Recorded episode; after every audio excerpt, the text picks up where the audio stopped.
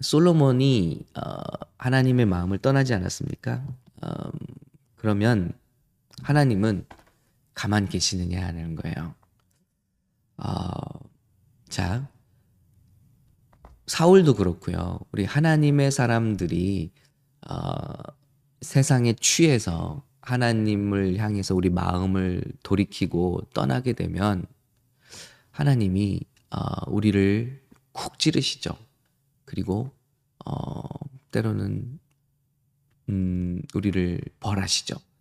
그럼 이게 나쁜 게 아니지 않습니까? 이게 참 귀한 거죠.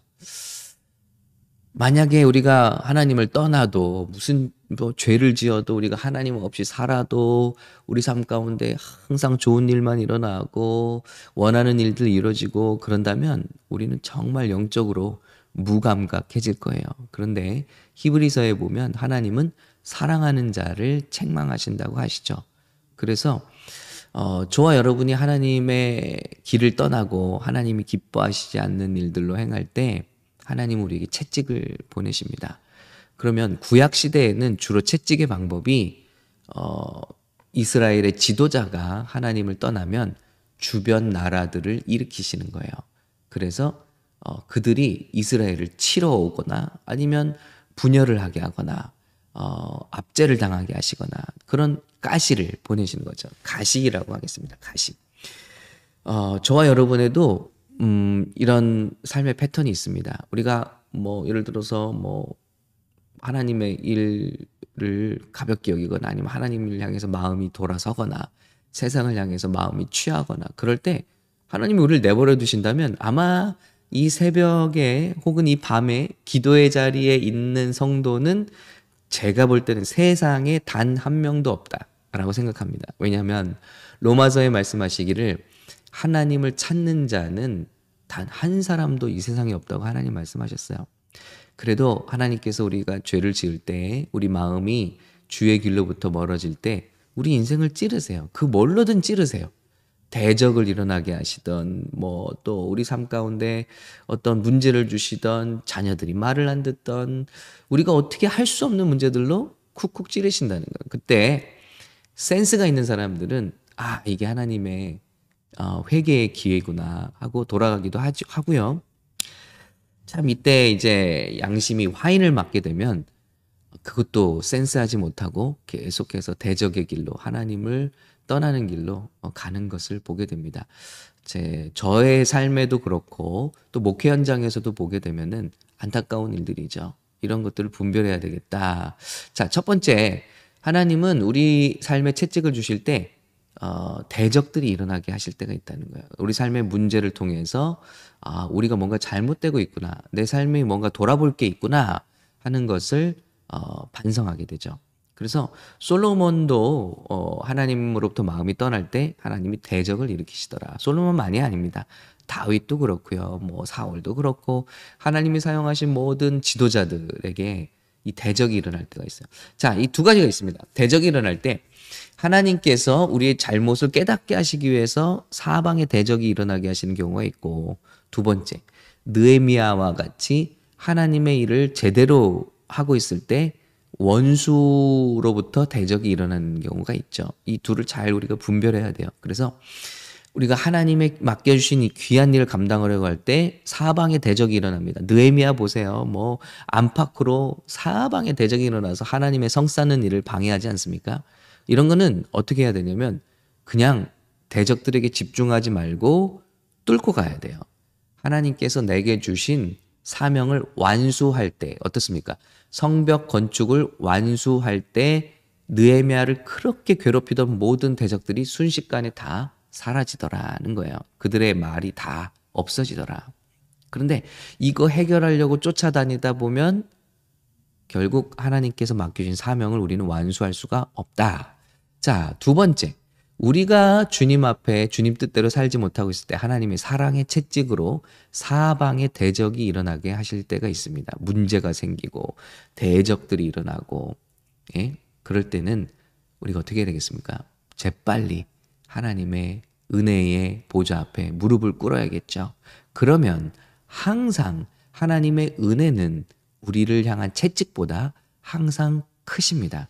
하나님의 은혜는 우리를 향한 심판 심판을 항상 압도하십니다. 제가 몇 주 전에 설교 드렸잖아요. 아브라함이 잘못했잖아요. 거짓말하고 반복해서 거짓말하고.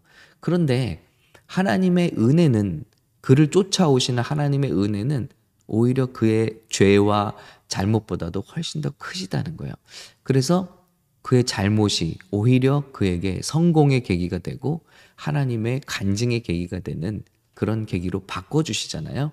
그래서 여러분 우리가 하나님께서 우리 삶을 이렇게 poking 하실 때 또 혹은 채찍을 보내실 때 빨리 깨닫는 그런 센스. 그건 어떻게 가능한가요? 매일매일 기도하는 우리 삶의 루틴 가운데서 그런 일들이 가능한 것이죠. 기도가 끊어진 삶 가운데는요, 분별이 안 돼요. 예. 이게 대적이 주는 어려움인지 하나님이 주시는 채찍인지 날마다 말씀 보고 날마다 기도하는 가운데 아 내가 지금 어느 길을 걸어가고 있구나 우리 어 모두는요 내가 어느 지금 영적인 상태라는 것을 알 수 있어야 합니다. 자 그것은 매일매일의 기도와 말씀 생활의 베이스에서 나오는 것이다 하는 것입니다. 자 오늘 말씀 간단하게 보겠습니다. 자 솔로몬이 하나님의 마음을 떠나니까 그러고 나서 이렇게 나오죠. 여호와께서 솔로몬의 적들을 일으키셨는데 자 보십시오. 하나님이 보내시는 적이 있어요. 깨달으라고 회개하라고 그리고 사탄이 보낸 적이 있다. 이걸 분별해야 된다. 그는 에돔 사람 하닷으로 에돔 왕가의 자손이었습니다. 자, 에돔은요, 어, 이스라엘 대대로 이스라엘이 싸워야 될 민족이죠. 그런데 어, 다윗이 에돔과 싸울 때 음, 그때 남겨진 어, 생존한 한 에돔 남자였는데 어, 그 당시에는 소년이었어요. 다윗 왕 시대는 소년이었는데 아직 어린 소년이었던 하닷은 이집트로 망명을 했습니다. 그때 에돔을 토벌할 때 다윗 왕때 어, 그는 이집트로 도망갔어요. 그런데 이집트에서는요. 이 하닷이라는 에돔 사람의 리더를 그를 보호하고 키우고 있었다는 거예요. 자, 하닷은 바로의 은총을 얻게 되었습니다. 그래서 바로의 친척이 되어서 바로는 자기 처제 곧 다브네스 왕비의 동생을 하닷에게 주어 결혼시켰습니다. 자, 그래서 궁에서 그는 자라고 세력을 갖게 됐다는 거예요. 여러분 이거 잘 생각해 보세요. 지금 어, 솔로몬이 강성할 때 이집트는요 이스라엘을 건드리지 못했어요. 그리고 바로의 딸을 보내서 솔로몬과 결혼을 시켰단 말이에요. 그래서 정략 결혼을 통해서 평화를 유지하고 싶었어요. 그런데 보세요. 뒤로는 이집트가 뒤로는 이스라엘의 적을 키우고 있잖아요. 여러분 이게 세상입니다. 이게 세상입니다. 이렇게 무서운 게 세상입니다. 자, 겉으로는 이스라엘과 평화를 맺자 하면서 딸을 보내고요. 뒤로는 이스라엘을 칠 사람을 키우고 있었다는 거예요. 그러면 이거를 막아주시는 게 누굽니까? 하나님이 누르고 계신 거예요. 여러분, 저와 여러분 삶 가운데 문제가 안 일어나는 게요. 문제가 없어서 안 일어나는 게 아닙니다. 하나님이 은혜 가운데 우리 삶의 문제들을 꽉 누르고 계시기 때문에 이게 일어나지를 못하고 있는 거예요. 그런데 하나님의 은혜의 손을 딱 떼시면요. 우리 삶은 지금까지 하나님이 보호해 주시고 막으셨던 모든 문제들이 빵빵빵빵 터져버릴 수 없는 그런 연약한 삶이라고요. 그런데 우리는 자만합니다. 우리는 교만합니다. 하나님을 의지하지 않아도 살 수 있다고 착각합니다. 다시 한번요. 우리 삶 가운데 문제가 없어 보이는 것은 하나님이 문제를 미연에 눌러주고 계시기 때문이다. 라는 것입니다. 여러분, 이것이 매우 중요한 것이죠. 자, 그렇게 눌렀어요. 그런데 이게 하나님 손이 떠나니까 대적들이 하나씩 일어나는 거예요. 그래서 저 이집트 쪽에서는 하닷이 이제 일어납니다. 그리고 자기네 나라로 돌아가게 해달라고 하고, 어, 그리고 이제 뭐 합니까? 이제 그는 반역을, 어, 꿈꾸는 거죠. 자, 이렇게 말씀이 일어나고 있습니다. 자, 그리고 어, 또 누가 음, 하나님께서 솔로몬에게 또 다른 적을 일으키셨습니다. 자, 보세요. 하나님이 하시는 일이에요. 엘리다의 아들 어, 르손인데 자, 소바 왕 하단 에셀에게 도망쳐 나온 사람. 그러니까 다 어디선가 이렇게 망명하고 예전에 없었던 문제들이 다 일어나는 거예요. 다. 자, 누가요? 하나님이 터뜨리시는 거예요. 예. 어떨 때 우리 마음이 하나님을 떠날 때. 예. 그래서 어 담에색 지역에 가서 거기서 다시 이건 저 북쪽이죠. 북쪽. 자, 북쪽에서 대적이 일어나고 남쪽에서는 하, 하닷이 일어나고요. 또 누가 일어나죠? 또 여로보암이 여로보암이 솔로몬 왕에게 반역을 했습니다. 이렇게 기록하고 있습니다. 또한 느바세 아들 여로보암이 솔로몬 왕에 반역했는데 여로보암은 또 누구였어요? 솔로몬의 신하 가운데 한 명이었습니다. 그런데 그는 이스라엘 지파들을 다 반역을 하는데 앞장서게 되죠. 누가 어떻게 그를 키웠습니까? 솔로몬은 그 젊은이가 예전에 부지런한 것을 보고 요셉 지파의 모든 일을 맡아 감독하게 했어요. 그런데 그가 마음이 돌이켜서 예언기도 한번 받고 나더니 예언기다 뭐라 그랬습니까? 어, 열 조각은 내가 가져라. 이스라엘의 하나님 여호와께서 말씀하신다. 그래서 충성스러웠던 종이요. 예언 기도 받고 나더니 솔로몬 집안은 망했다. 이제 너를 통해서 하나님이 네 열날 열 지파를 너에게 줄 것이다 하는 예언 기도 받더니 이제 솔로몬에게 대적하기 시작합니다.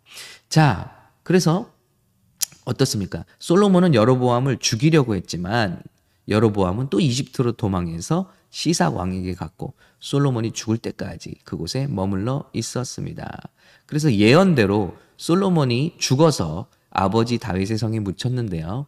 그 아들 르호보암이 왕위를 계승했습니다. 자, 이제 솔로몬이 죽을 때까지는 나라가 갈라지지 않고 있다가 예언대로 말씀대로 경고대로 이제 솔로몬이 죽고 그 아들 르호보암이 왕이 되었을 때 북쪽에서 쿵 남쪽에서 쿵 또 자기 나라 안에서 쿵 하면서 어, 르호보암 왕 때 여로보암이 아 이름이 비슷해서 항상 헷갈려요. 예, 르호보암 왕 때 여로보암 그 신하가 반란을 일으켜서 이제 나라의 막중한 세금 문제라든지 이런 것들을 어, 들고 일어나면서 이제 나라는 쪼개지게 되더라는 것입니다. 자, 여러분 어, 교훈이죠. 다시 한번요. 우리 삶 가운데 문제가 없어서가 아니라 하나님이 감춰 주시고 눌러 주시고 하나님이 보호해 주시기 때문에 우리 삶은 평탄한 것이다. 이걸 잊지 않아야 하고요. 그리고 우리 삶 가운데 대적들이 이렇게 일어납니다. 그때 우리가 할 일은 재빨리 하나님 앞에 달려가서 그 어, 향단의 뿔을 붙잡고 번제단의 뿔을 붙잡고 하나님 살려주세요. 하나님 저는 주님 없이는 이렇게 연약한 사람입니다. 기도해야 되겠죠. 하나님께 의지해야 되겠죠. 그래서 세상에서 제일 좋은 기, 도가 뭐냐? 신약에서 mercy me입니다. mercy me. 주님 제게 은혜를 베풀어 주십시오. 저를 극률히 여겨 주십시오. 저를 불쌍히 여겨 주십시오. 여러분, 대적을 만나셨습니까? 사방에 문제가 일어나고 있습니까? 이때 우리가 주님 앞에 기도할 것은 하나님 저를 불쌍히 여겨 주십시오. 저를 대적의 눈에서부터 저를 감추어 주십시오. 하나님의 옷자락 속에 저를 감추어 주십시오. 우리가 이렇게 기도해야 되지 않나 싶습니다. 주님의 은혜를 항상 간구하시는 저와 여러분 되시기를 예수님의 이름으로 축복합니다.